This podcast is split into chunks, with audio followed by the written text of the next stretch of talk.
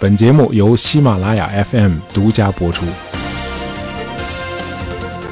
很多的爱情都是以伟大的情感开始，以庸俗甚至恶毒的谩骂结束啊！尤其是如果双方在性格上都很强势，那么出现这种结局的概率就更高了啊！因为双方都不愿意走出让步嘛。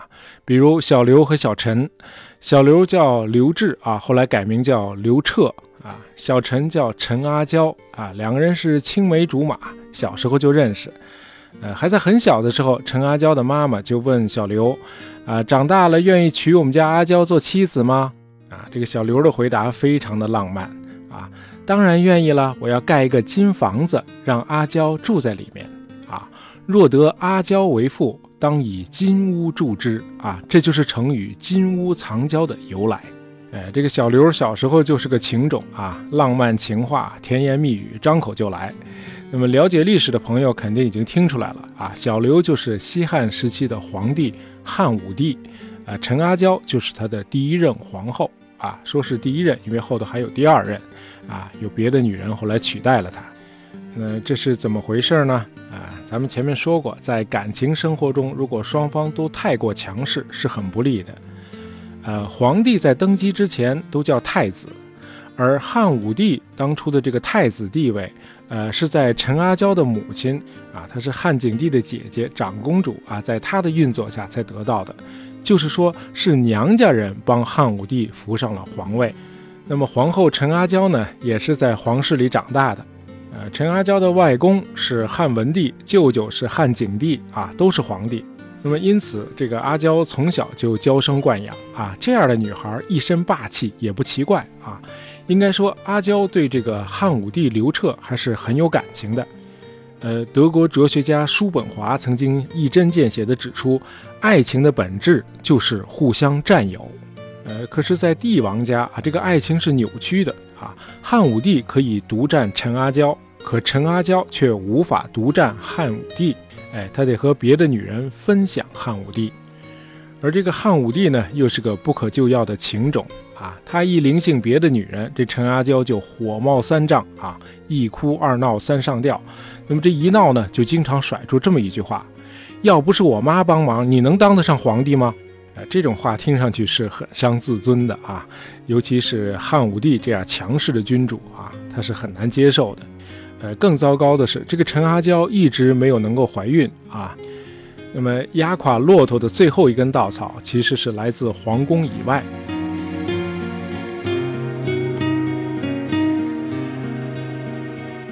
那年年方十七岁的汉武帝啊，在他的大姐平阳公主家做客的时候，偶遇了一位文艺工作者啊，这是位歌女，叫卫子夫。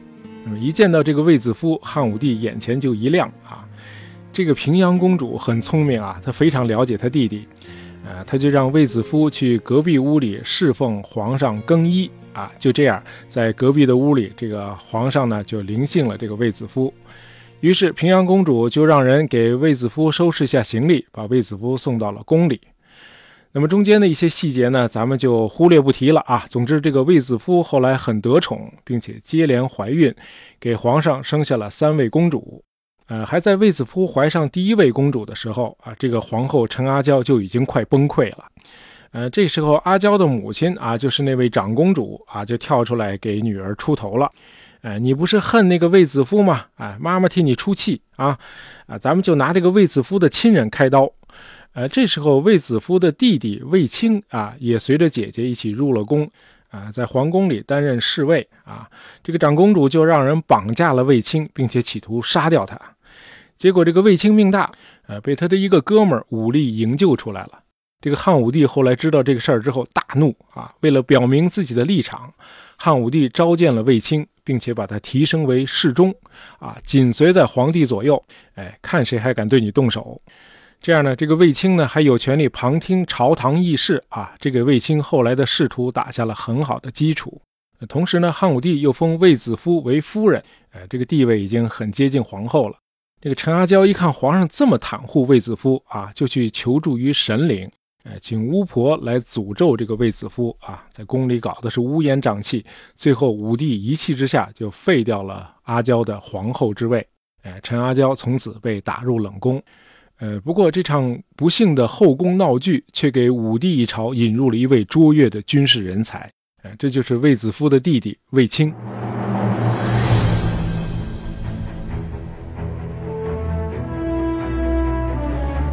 还在卫青出生之前，他的命运就已经和汉武帝的姐姐平阳公主捆绑在一起了啊！这里我们先留个伏笔。卫青的母亲应该是在平阳公主，哎，就是平阳侯家做服务人员啊，就是女仆嘛。那么卫青有三个姐姐啊，这三个姐姐都不是等闲之辈。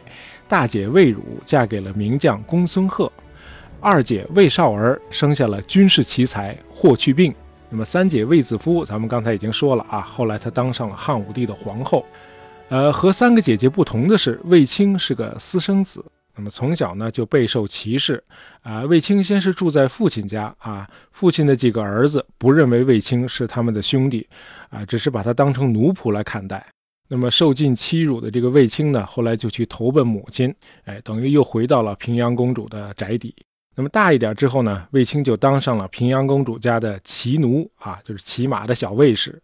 呃，卫青悲惨的童年经历决定了他一生谨慎低调的性格啊。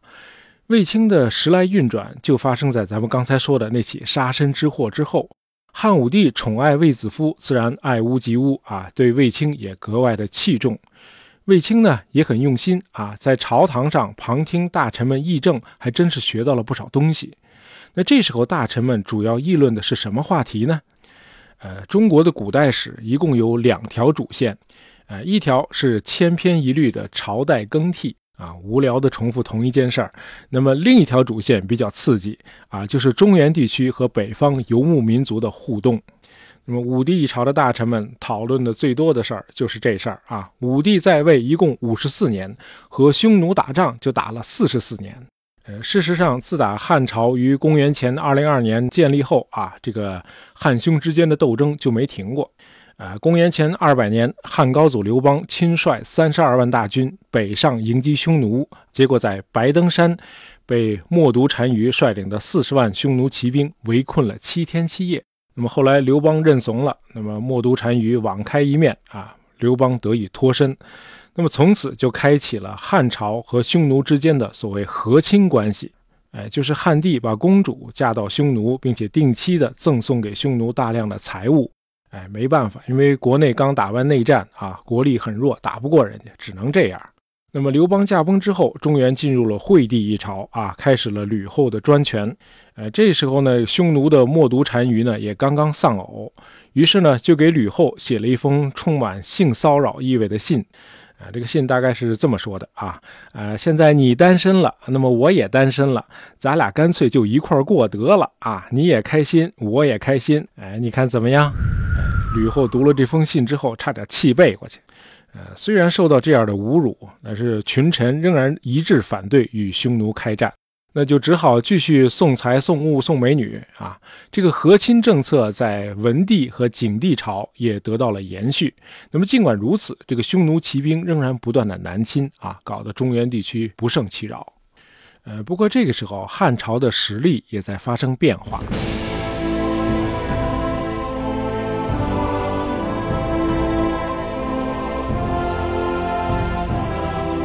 在汉朝初期的六十多年里啊，政府提倡休养生息以巩固政权。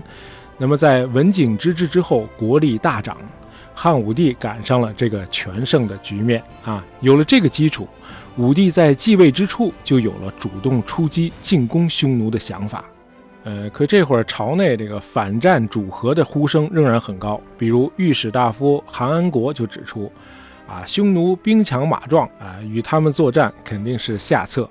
因为我们找不到他们，打不赢他们，打赢了也不划算啊。所谓找不到，就是说这个匈奴人逐水草而居啊，没有定所。哎，其实这是个伪命题啊。所谓游牧，并不是意味着在这个草原上漫无目的的瞎走遨游。呃，游牧民族的迁徙是很有规律的啊，一般都是按照季节把帐篷和牛羊群从一个已知的地方迁移到另一个已知的地方。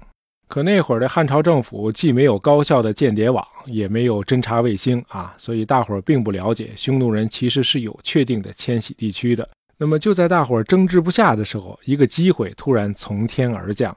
一位叫聂伊的商人说，他可以设计把匈奴的单于诱骗到一个叫马邑的边境城市，啊，只要汉军在周边设下埋伏，就可以一举消灭匈奴部队，活捉君臣单于。啊，这个君臣单于就是当初那个默毒单于的孙子。哎，于是这个计划就开始实施了。结果这个汉朝呢，运气不太好。啊！就在匈奴的部队接近包围圈的时候啊，他们看出了破绽。后来又抓到了一名汉朝的低级官员，一审问才知道，嚯，差点中埋伏，于是迅速撤退了。这马邑之战是没打成，可是把这个匈奴单于给惹恼了。好啊，你们居然用这种阴险的办法来诱杀我！那好吧，那咱就打吧。那么就这样。自西汉初年以来奉行的和亲政策啊，就算结束了，汉匈双方拉开了大规模战争的序幕。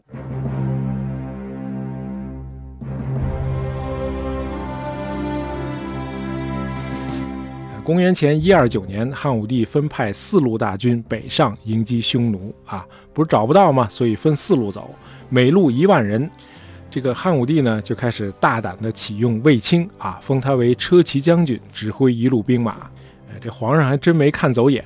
呃，四路大军啊，一路无功而返啊，走了一圈之后没找到匈奴人啊，另一路是找着匈奴人了，结果损兵七千，回了三千人。那么最惨的是老将李广率领的那路啊，全军覆没，李广还被俘了，不过他后来还是只身逃了回来。只有卫青这路取得了胜利。卫青没有像另外三路军队那样在草原里寻找匈奴，而是有目的的长驱直入数百里，直捣匈奴的祭天圣地龙城。因为他确信匈奴不会在腹地部署重兵。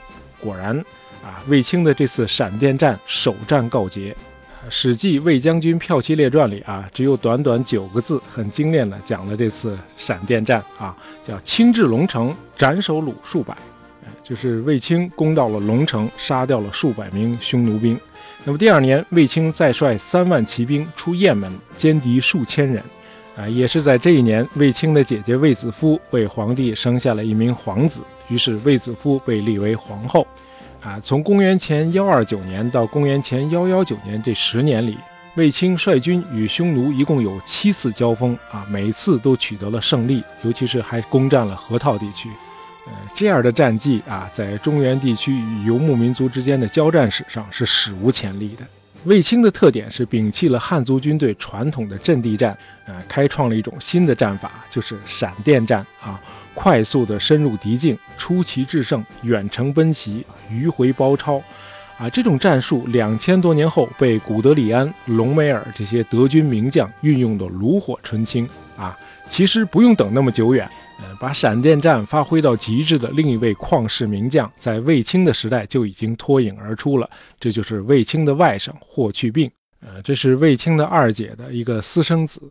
啊，虽然和舅舅一样都是私生子，这个霍去病却是个个性张扬的年轻人。他酷爱冒险的天性深得汉武帝的喜爱。汉武帝开始有意识地培养扶植霍去病。啊，除了看重他的军事才能。汉武帝的另一个更重要的考虑，就是用霍去病这颗冉冉升起的新星来制衡卫青。呃，早在公元前幺二四年，武帝就已经拜卫青为大将军了啊，这样卫青就成了皇帝之下全国最高的军事长官了。呃，我们前面说过，卫青一生都低调谨慎，虽然战功显赫，但是他从不结党。也不养门客，他的观念始终是啊，一个臣子该做的就是奉法遵旨，别的什么都不用想。可是皇帝对他一点儿也不放心啊！皇帝认为卫青的权力太大了，除了掌握军权之外，他还是皇后的弟弟和太子的舅舅。那么这个臣子的权力如果过大，皇权就会受到威胁，因此必须另树一面旗帜来制衡卫青。霍去病还真是给汉武帝长脸啊！在短短六年的军事生涯中，取得了一系列辉煌的战绩。啊，他曾经率军两度攻占河西走廊。啊，最值得一提的是漠北战役。公元前幺幺九年，时年二十一岁的骠骑将军霍去病，率五万之众再度深入匈奴腹地，啊，歼敌七万余人，一直杀到今天俄罗斯的贝加尔湖。汉武帝对漠北战役的胜利极为满意啊，对霍去病的功绩尤其赞赏。他让骠骑将军的俸禄与大将军卫青持平了。呃，霍去病的部下也有多人封侯受赏，可卫青却没有受到什么赏赐。呃，漠北战役之后啊，这个匈奴元气大伤，哎，之后匈奴就开始远遁漠北，啊，实力从此日渐衰落。呃，两年后，霍去病英年早逝，那么卫青大权旁落，被晾在了一边。啊，北方暂时踏实了，汉武帝又把目光转向了南方和东方。公元前幺幺幺年，他吞并了盘踞在今天广东和广西的南越国，又占领了今天越南的北部地区。那么，公元前幺零八年，汉朝军队灭了魏满朝鲜，在朝鲜设立了四个郡，呃，包括现在的平壤。那这时候，卫青在干什么呢？啊，他闲着也是闲着，就结了个婚，啊，娶了他少年时代当骑奴时的主人，啊，就是汉武帝的姐姐平阳公主。当时平阳公主的丈夫刚去世啊，有人就问公主愿不愿意嫁给卫青。这卫青现在也在官居。呃，这公主说：“呃，卫青确实不错，可是他以前是我们家的家奴啊。”嗯，大伙一听，嗨，还提那事儿干嘛呀？人家现在是功勋卓著的大将军。再说了，你俩从小就认识啊，也应该算是青梅竹马吧？哎，就这样，卫青一下子又兼任。汉武帝的小舅子和姐夫这个双重身份，哎，有趣的是，这个卫青的人生就是从平阳公主家开始的啊，在那出生的嘛，而且是平阳公主让卫子夫和卫青进入了皇宫，遇到了皇帝，开始了卫青的军事生涯，结局又回归到了平阳公主，好像是走完了整整一个圆。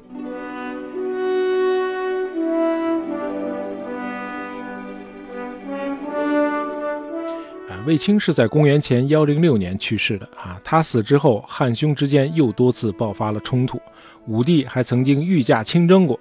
不过，自从这个李广利和李陵投降之后啊，这个李陵事件，呃，直接导致了司马迁受到宫刑啊。这个大家在中学课本里都学过。那么，汉匈双方呢，后来都没有力量举行大规模的作战了，呃，更多的仅仅是边境冲突。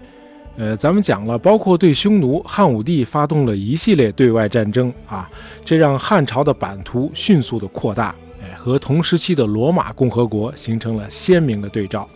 罗马共和国的扩张是一个耗时四百多年的渐进的漫长过程，而武帝只用了四十多年的时间，那么这直接导致了汉帝国国库空虚啊，百姓不堪压迫，社会出现了动荡。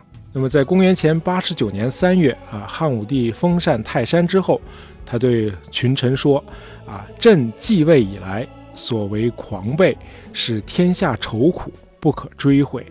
自今是有伤害百姓、糜费天下者，悉罢之。”哎，就是说我继位以来啊，做事儿比较猛啊，弄得大伙儿跟着受苦了啊，我感到很追悔。那么从今后啊，凡是对百姓有伤害的事儿啊，咱都甭干了啊。一位专制君主啊，对自己能有这样的认知，还是应该肯定的啊。毕竟我们不能忘记他的历史局限性。